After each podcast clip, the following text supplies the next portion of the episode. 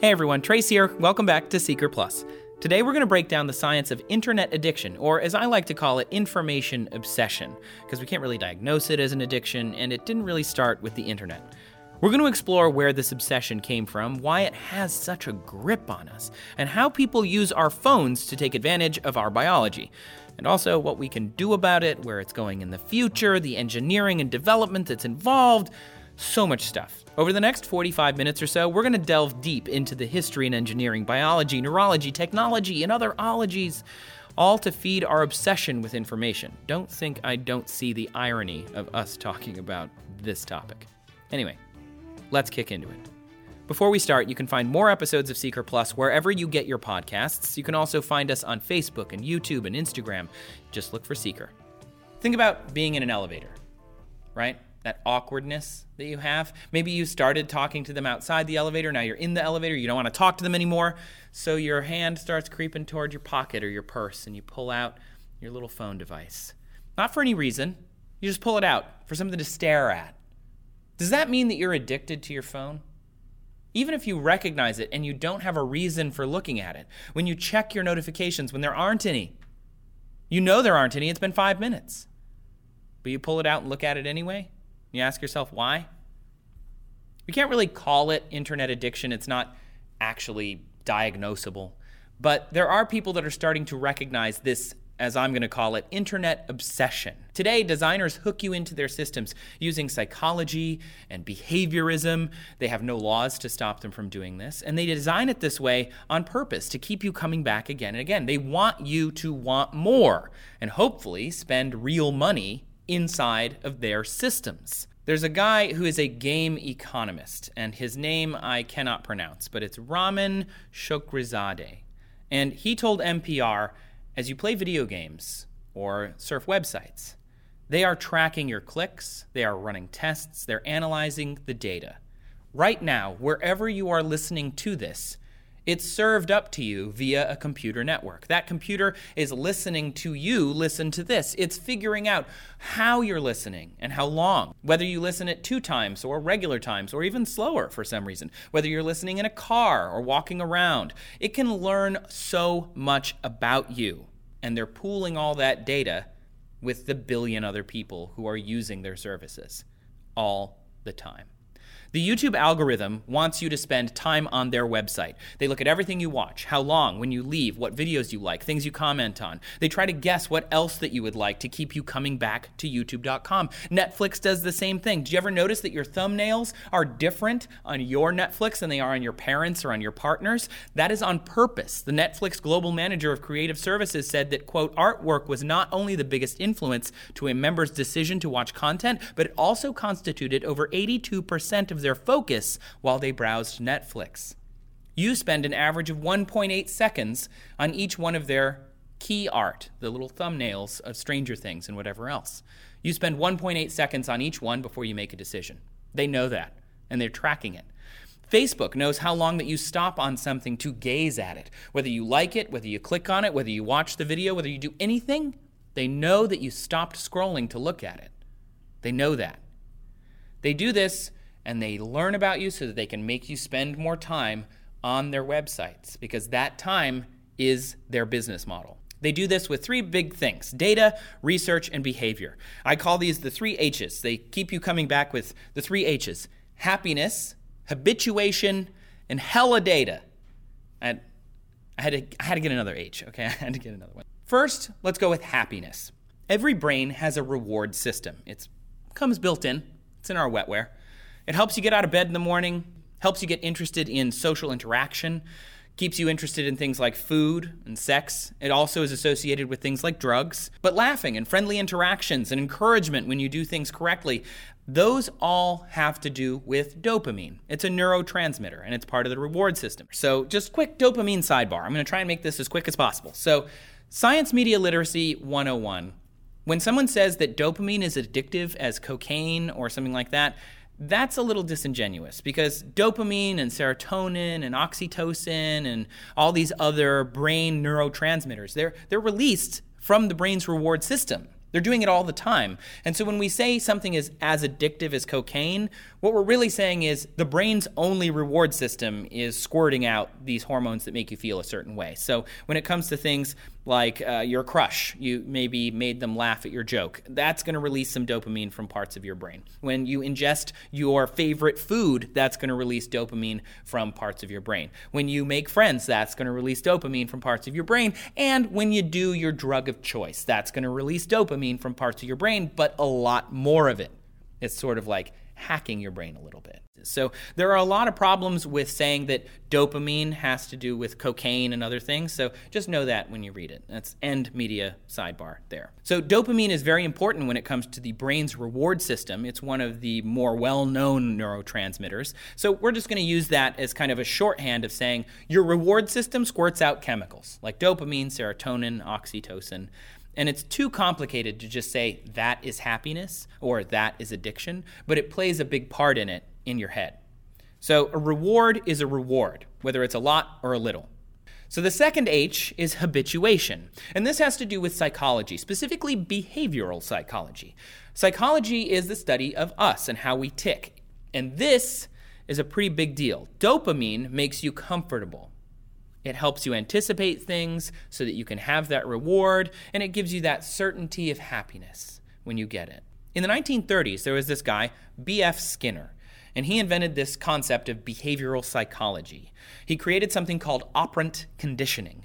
It's behavioral science. It's actually a psychology that is empirical. You can study it with conditions and have external and internal validity. Um, I, full disclosure, have an undergrad degree in this specific uh, type of science. And essentially what happens is you give a hungry rat food when it presses a lever in a box, right? That rat has now learned to associate food with the lever press. It only works when the rat is specifically hungry, so what they usually do is they don't actually use food. Sometimes they'll use water or some other reward.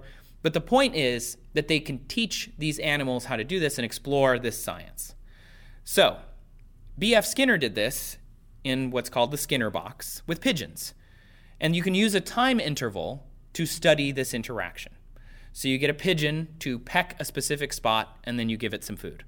And it pecks it again, and it gets some food. And it pecks it again, and it gets some food. And then over time, you change what behavior you require to get the food. So, say a time interval change. You can only get food once every 60 seconds.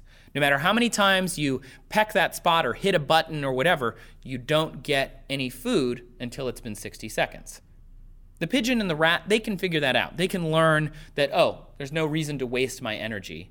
I'm not going to get food for a while. So they wait, they peck or push the lever or whatever, they get their food.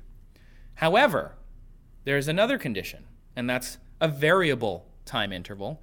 So imagine instead of saying every 60 seconds the rat's going to get food, you add a variable. So you say between 30 and 200 seconds, somewhere in there, if you peck or push the lever, you get food.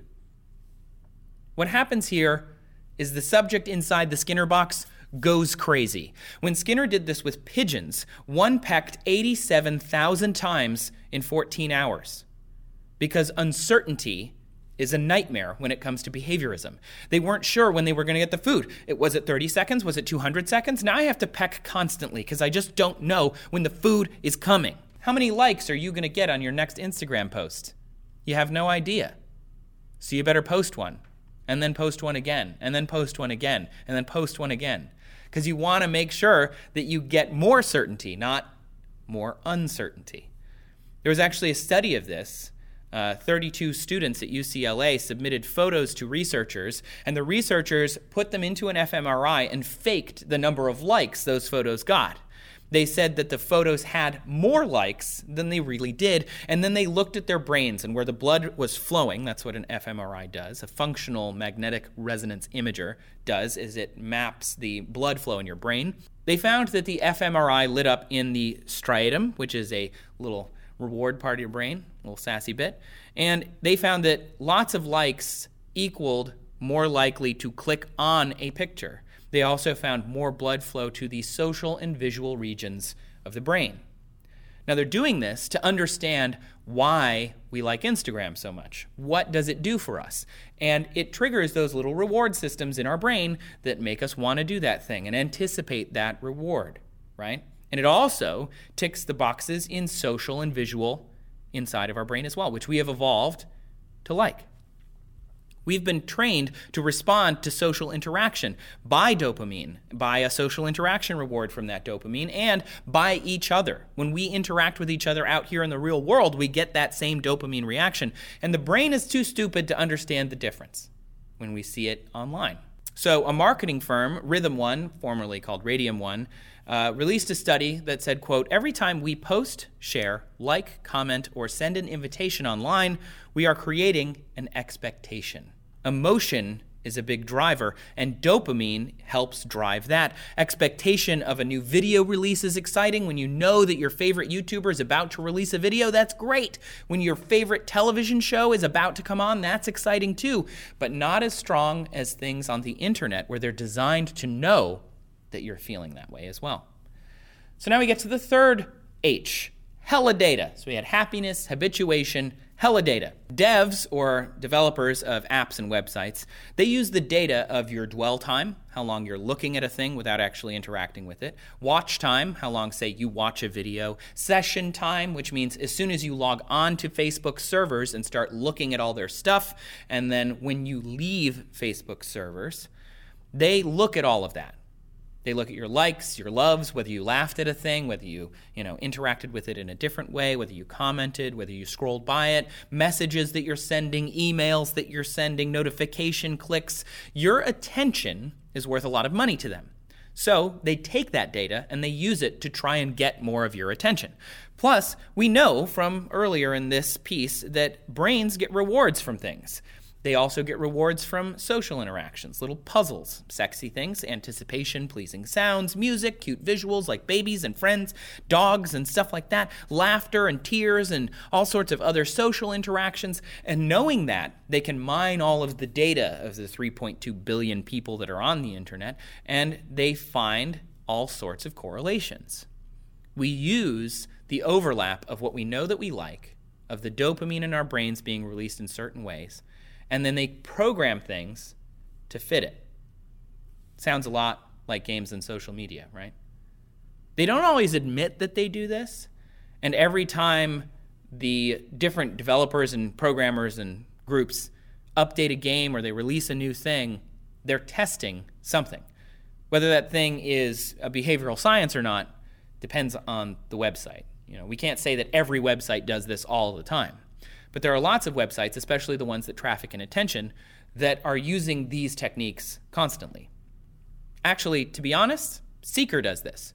Facebook lets us A B test different concepts. So we can release the same video onto Facebook with two different thumbnails or two different titles and see which one performs better. It's like a micro experiment that we can run on you guys. So, to that end, let's kind of back up and go back to that awkward elevator interaction right? You didn't feel that vibrate of your phone, so you know you didn't get a notification, but you want to pull that phone out anyway, right? It's awkward in here. I got to pull my phone out. I'm in I'm in a ride share with other people. I got to pull my phone out. I got to put my headphones in. I got to I got to look at this thing. Maybe next time, just just for fun, just for fun. Resist the feeling to pull it out. Resist the feeling to take your phone out of your pocket and look at it. Think about that feeling. Where did that feeling come from? Think about how it feels.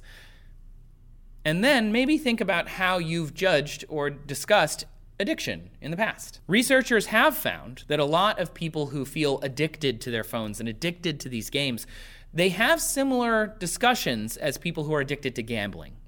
And gambling has been studied a lot when it comes to the brain. So just think about gambling and how it relates to this for a second. Games like at casinos have little sound effects, they have little graphical sparkles. You progress through the games and, and you slowly get rewards, but slowly and managed. It does sound a lot like mobile gaming. And you can actually fight this. Facebook and Snapchat and Instagram and all of these games and websites, they make things that are time based so that you return to them, like events and birthdays, coins and you know build times where you have to wait 20 minutes and come back. You got to wait for that new restaurant or whatever. You know, you got to wait until your campsite's been updated in Animal Crossing.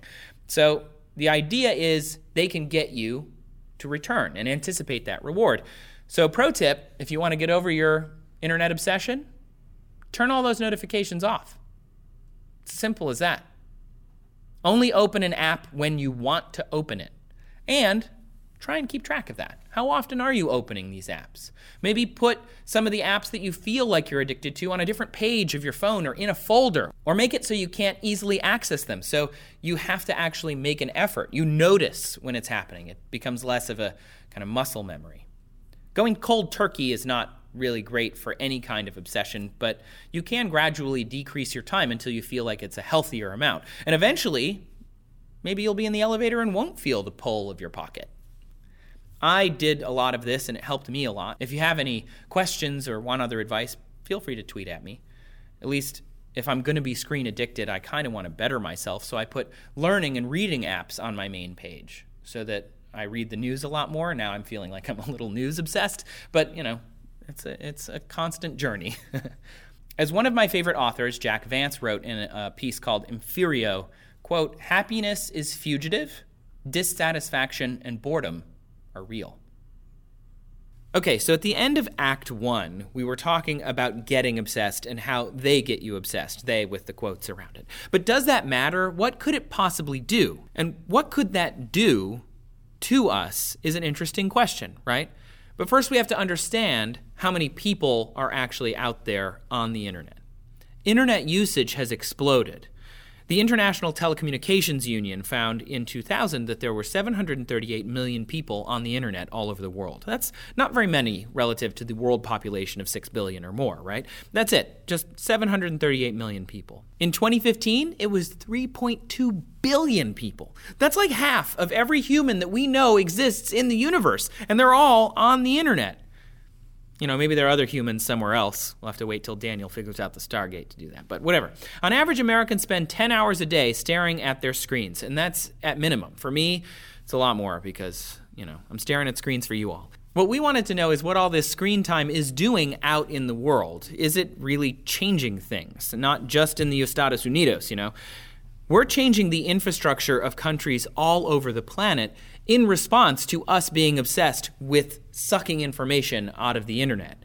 Uh, but let's be clear, this is not the first time this has happened. So before we get to the actual infrastructure and the changes, let's address the history here, because this is Seeker Plus and we love it when we get to do some history. In the 1700s, books finally became affordable for the average person. You could just go out and buy a book. And this changed the world. Now we had something called reading mania. People were really upset and scared because all these people, they weren't talking to each other. They weren't walking around the town square. I mean, I don't actually know that. Maybe they were, but they were reading books. They had their heads down reading a book. Remember the opening lines of Beauty and the Beast? This was a real problem that people were worried about. It was derided and feared. By the 1880s, the New York Times wrote that novels were unwholesome Books were unwholesome, they were unwanted by the media elite. They wrote the novel reader, quote, detests stories in which the interest is not exaggerated and pulled up 10 times as high as the interests of ordinary life. They exaggerated normal life in these books, and ugh, who would want that? They called it unhealthy. They called reading spasmodic action of the imagination. It would affect our imagination. Hmm, that sounds so familiar. Like perhaps our imaginations would be affected by the media around us and we would have shorter attention spans. This was in the 1880s. Today, we have the Journal of Neuroscience, which did an fMRI study where, again, they look at blood flow to different parts of the brain. They also added something to that to study what happens in our brains when we read eye tracking. So that way, when they were looking at the fMRI, they knew exactly which word people were looking at while they were reading. They called this new system the fixation related fMRI, or FIRE MRI, which just sounds awesome. Their hypothesis was that when you read, you're associating real actions in real life in your brain. That's represented in their research as well. The brain areas dealing with manipulation of objects and carrying out physical actions would light up when people would read words on a page. words translate in our minds, in our imaginations, to real actions. So if you're reading a story about a wizard and, you know, living in the UK or whatever, you're picturing those actual actions. When he grasps his wand, you're picturing him in your head grasping a wand. Another study done with 18th century literature specifically found executive function also lit up and our old friend the pleasure center. So, not unlike social media today, reading helps give us reward in our brains. We like reading things. We like social interaction. We like understanding. We like being entertained, and we wanted more of it. So, you know what we did? We learned to print and write and create a whole supply chain to provide us with that entertainment. In this case, in the 1880s, it was with books. We changed the world around us to suit what we wanted. Eventually, we started creating other things to do that same thing. I'm going to fly through a few of them really quick just to give you the idea. I think you probably get it, but you know, we're going to go Malcolm Gladwell and I'm going to kick the dead horse on this. Telephones, think of all the pop culture there is around telephones, the sense of connection. There are not a lot of studies about this telephone addiction kind of idea, but I'm sure we all know of people obsessing over being connected, about feeling anxiety about missing our calls, and we can feel that. And the New Scientist had an op-ed in 1986 where they had something that they dubbed the teleholic, which was a person who would use the telephone for long periods. They could have eight to 10 people on a single call. That was especially common with teenagers. And they were dubbed antisocial and psychologically imbalanced. They were called sad, bad, mad, and shy. Sound familiar? Of course it does. You've probably heard that about your social media use. In the 1980s as well, New York Times writer Trish Hall wrote The U.S. is becoming addicted to telephone chatter. Some people have as many as two telephones for a single person. Can you believe it? There were also fax machines. One guy was called out, which was a little mean, for faxing his girlfriend in Japan. What are we doing with ourselves? They were asking in the late 80s. Do young people have no inhibitions? Seriously. Seriously, they were asking that. People took this thing that they liked and they started putting it around. Telephones were everywhere. We got them at home, we got them at work, we got them in airplanes in the 1980s. And the media kept commenting about how teleholics were the reason we were doing this. There is some science behind this. Uh, science Reports has a study about social interaction and how it gives people meaning, and it lights up in the ventral striatum, which you probably already have guessed is part of the reward system, our good old friend. What about television addiction? Of course, that exists as well. We've all heard and talked about that. In 2003, a Scientific American piece wrote about people who watch a lot of television potentially having some kind of substance dependence. It was very similar to drug use, is what they were trying to say. You could have repeated unsuccessful attempts to stop watching TV, and then you would get withdrawal from the entertainment that you would get while watching. The Journal of Behavior Addiction in 2013 did a literature review of all of the different studies around television addiction and found the first mention of it being back in 1954. Televisions then were much smaller, black and white. You know, it was a very different time. And they found that it was addictions not unlike gambling and substance abuse that most mirrored television addiction. And there were behaviors that were involved as well. They called it food for the senses, and they said it was very shocking. Quote, TV addiction might be expected particularly among persons experiencing inadequate turnover of mesolimbic dopamine. That's right, the reward system, back again. Little dance break. So, New York Times writer Roland Nethaway actually called television, quote, an opiate for naive children. That was a headline. We began to change the infrastructure of the world for all of these different things books telephones. We crossed cables from coast to coast. We built dishes. We launched satellites. We bounced the signals off those satellites, all to satisfy this craving for information, for connection, for social interaction, right? And yes, we haven't even gotten to the internet yet. This was all before that, dating back hundreds of years. What I'm trying to say by going through all of these different things is we build the infrastructure to serve what we want. The infrastructure doesn't just happen to us and then we react. The world adapts to us. We are not victims of our infrastructure. Books gave us unprecedented access to power. Newspapers gave us unprecedented access to power. Radio, television, cell phones. Do you remember the Crackberry? Those of us who are a little older? Yeah, the Crackberry was what they called the Blackberry because people were just on it all the time. And now there's the internet. We adapt the real world to wants over time. Nearly 90% of American teens report being active users on social media. The youth have continuously outpaced other age groups in adopting new media, that's according to Leonard in 2015. And the examples of how the infrastructure has changed outside of, you know, building cable lines and launching satellites to communicate better. And there are some examples of how we've changed infrastructure outside of launching satellites and building cable lines and such. We physically changed roads and sidewalks after the inventions of cell phones. For example, in 2014, China added a sidewalk lane in one of their cities. DC actually had one first here in the United States as a joke, uh, but it was copied around the world. Some people actually thought maybe this is a good idea to put people who are staring at their cell phones in a separate lane in the sidewalk as people who are you know, walking with purpose, if you will. I couldn't actually find any follow ups on the original flurry of articles about this in 2014. So if anybody knows if those sidewalk lanes are still there or if they're used, please tweet at us at Seeker. There are people who are trying to fight this around the world to make sure that people aren't just looking at their phones and walking around with explicit infrastructure, like in Singapore, where they're putting traffic lights embedded in the sidewalk. So, you know, you're looking down at your phone, you can see the the traffic light down there and you know not to walk into into traffic and hurt yourself. Um, they literally have green and red signs embedded under the sidewalk. It's amazing. There are other places that do this as well. The Netherlands has crosswalks that are built to uh, keep you from using your phone. In Germany, they have train stations that are designed to make sure that people using their phones don't get hurt. And in Thailand, they also have mobile phone lanes where people can walk and use their phone at the same time. It's pretty amazing.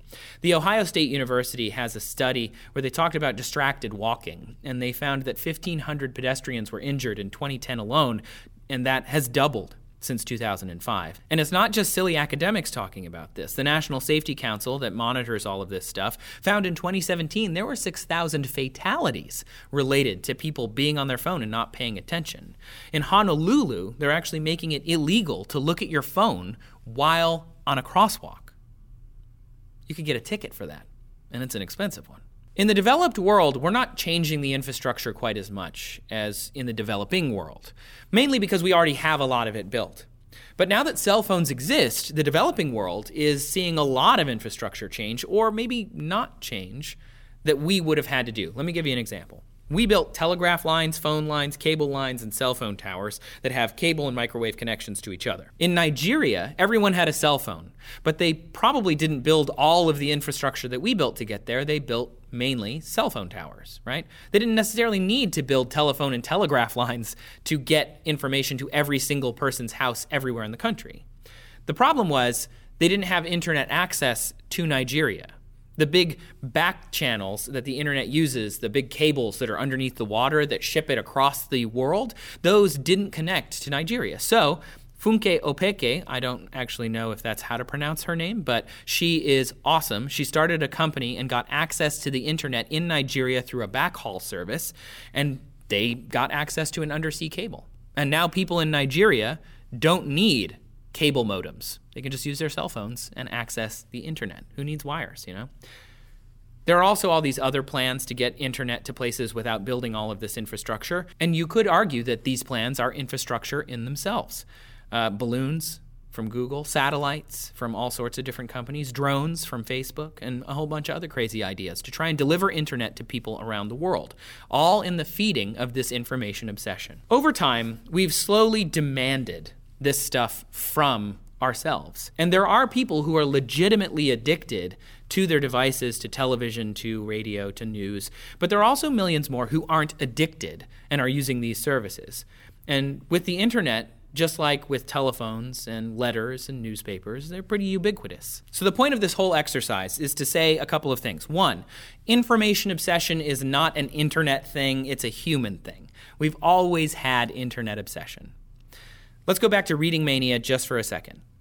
One Quartz piece by Charles Chu found, when he did the math, that the amount of time we spend on social media is equivalent to reading about 200 books a year. We could read that in the same amount of time, which is pretty incredible. Um, but does that mean things are worse now? I mean, if you had reading mania, couldn't you just read 200 books a year? Right? Maybe it's the same. Maybe they were reading 200 books a year, and that was freaking people out. In the same way that now we're reading our timelines all the time, and that's freaking people out. Maybe they're the same. I am not the person to ask if it is. You'd have to ask scientists and researchers. While researching this piece, uh, there was a really great piece on timeline.com. It's uh, by Louis Anslow. You can check the link in the description. It's really, really cool. He did a lot of the research into newspapers and headlines. Uh, claims have been made about addiction to various technologies that we didn't get into, including comic books, video games, uh, the internet, of course, and virtual reality in a coming addictive way. So, this is definitely a problem we're going to keep seeing. But we've got the internet now. It's it's on 3.2 billion people's phones or computers, right? What happens when it gets to everyone? Should we change how we think about the internet and internet obsession and information obsession? Should we change that? Because, in light of what we learned earlier with people taking advantage of our psychology and our reward systems, aren't we just giving another 3, 4 billion people up to this problem? Shouldn't we fix it? I don't know how to do that. Maybe you have ideas. You can tell us in the comments. Do you even think this is a problem? You can tell us that too. Maybe it's just something we haven't gotten used to yet. I don't think there are people out there saying, you read too many books, right? So maybe we just haven't gotten used to this one yet.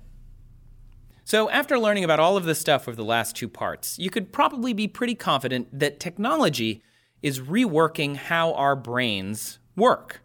It's rewiring them, is what people tend to say. When we have cell phones and computers around, something called cognitive offloading comes into play. So let me give you an example. What is your childhood best friend's phone number? Mine was 555 9379. I know that's a fake phone number, but I'm not going to let you call Pat and Mike. Brian doesn't even live there anymore. I know so many phone numbers because I had to remember them. How many today do kids know? Do you know any phone numbers at all? That's cognitive offloading. How about emails of people that you've met in the last couple of years since you got a cell phone? You probably don't remember any of those. And that's because you keep them in your phone. You offloaded that information out of your brain into something else. There's a study in the journal Memory that looked at this a little more closely.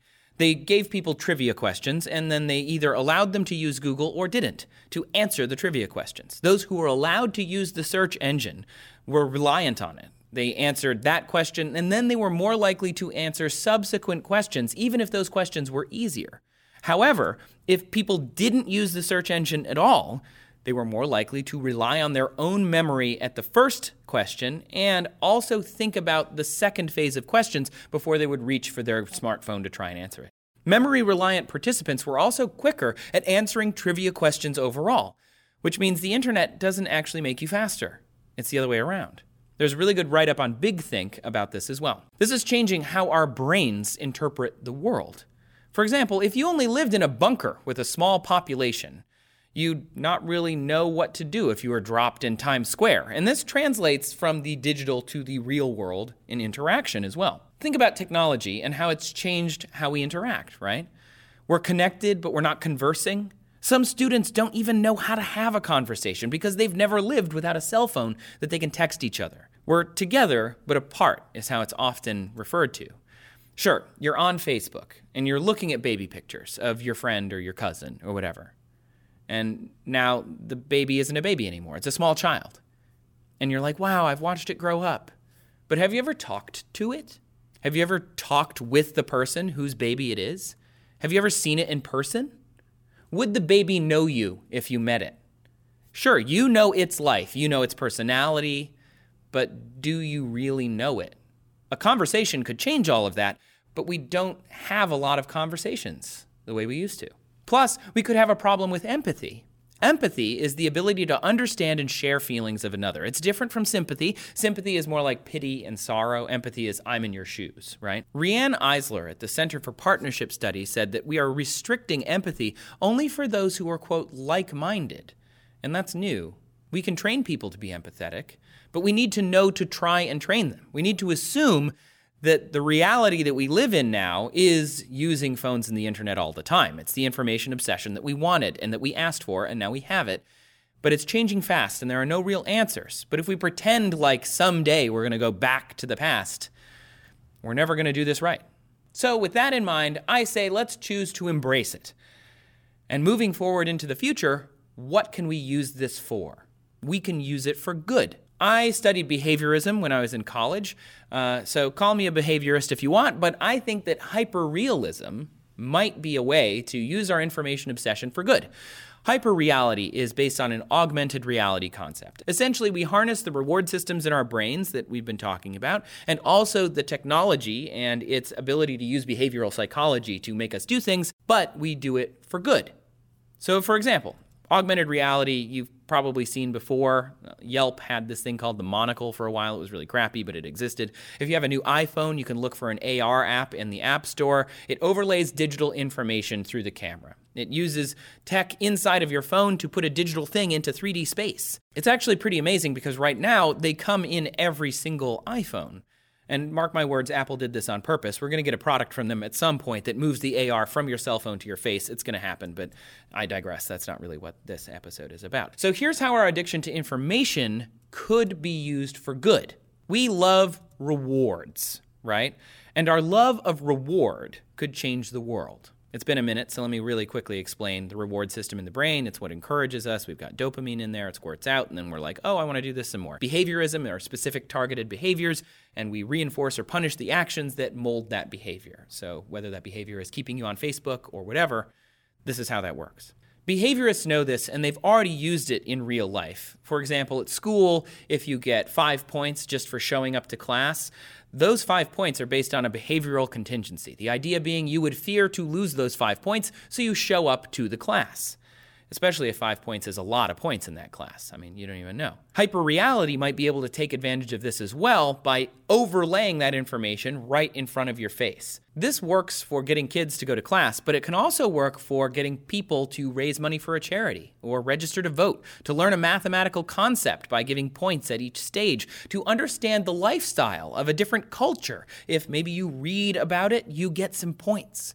We just need the tech to catch up. And there are some more examples that are used out there in real life. You can get points for brushing your teeth, you can get points for listening to the news, a high score for how long you've held a conversation with a friend, you can unlock achievements for visiting new places, for challenging your worldview, or for trying new food. The options are really, really endless. You could even go the other way and say you have to pay points if you want to watch trash TV or skip a workout, or when you try and share fake news if it's actually fake news. Basically, we could use the behavioral psychology used by app developers, and we can use the reward system that we know we already have, and instead of applying it to come back to my website, watch my YouTubies, you could apply it to doing a good thing that benefits people in the real world. But of course, there's still a problem here, and that is addiction to the internet. What if back in the 17 and 1800s they were right about books? That they were right about how we were exaggerating the world 10 times more than reality, making the world seem somehow lesser. It's one thing if we do that on the page, it's another thing if we do it in front of our eyes all day, every day. I guess I'll just have to go see Ready Player One, but whatever. What if the digital world becomes better than the not digital world? What happens then? There's no real way to answer this, so if you have opinions and thoughts, you can tweet at us at Seeker. But in some ways, there are kind of glimpses into this. Reality is messy, and you can't just control everything. But since digital is somewhat better than real, that's why a lot of people prefer text message conversations, right? If I can send you five words without worrying about micro expressions or whether I'm sweating, and, you know, accidental spits or stutters or bad hair days or whatever it is, I can just give you the information that I want to give you and I get no immediate rejection as well. I can just talk to you and I don't have to worry about all of this messy reality. Virtual reality could be that same thing. What if it just becomes reality? I mean, you could argue that reading is better than not reading. Having a radio is better than not having a radio. Having TV is debatedly better than not having TV. The internet is debatedly better than not having the internet. I mean, I wouldn't have a job without the internet and TV, but that's, you know, just me being full disclosure. Having virtual reality could arguably be better than having regular reality. The lovely thing about this is that there is no answer. We're experiencing this now. This is the life we live. This is where scientists are trying to find answers to these questions about technologies and our brains and all sorts of stuff. We just live here. Evolutionary neurobiologist Leah Krubitzer told New Scientist, quote, I can tell you for sure that technology is changing our brains. But so far, no one knows what those changes mean. What if this is just reading mania, but on a crazy advanced scale? Wouldn't that be awesome, but also terrifying? Of course it would be. But again, nobody knows the answer to these questions. Let me end on this. Jules Verne once wrote, quote, Science, my lad, is made up of mistakes. But they are mistakes which it is useful to make because they may lead little by little to the truth. My hope is that we realize that by knowing we have internet obsession and by knowing that we have this reward system in our brains, we have a power and we can make rules so that we don't do harm, but we help. Our information obsession isn't going away. I have it. My family has it. My sister has that's a Star Wars thing. I don't actually have a sister. Anyway, it's everywhere. Information obsession is in everything. And what happens when it merges with our reality? Like really what happens? Nobody knows, but it could change the world and it will. Again. Whoa. I feel like I learned a lot about how I consume information based on this episode. I don't know how you felt about it. Why don't you come tell us? You can find us on Twitter at Seeker. You can find me at Trace Dominguez. Thank you so much for hanging out with me here on Seeker Plus. Come back next week for another episode. This episode was written by Trace Dominguez. It was fact checked by Megan Bates, and the associate producer was Victoria Barrios. It was edited by Alex Estevez and recorded by Spencer Snyder. The intern is Debbie Hanem, and I would just like to give a quick shout out to Caroline Roth for trying to get us an interview, which fell through, but it only fell through this time, Caroline. We'll get it next time. Thanks again for listening to Seeker Plus. We're so glad you spent part of your day with us. Make sure that you give us a rating and share us with your friends. That's how we get the show out there. We're going to be releasing and rebroadcasting updated versions of some of our episodes on this channel every Thursday, so please subscribe, and we'll see you around. Stay tuned for the upcoming series next week. I am Trace. Thanks again.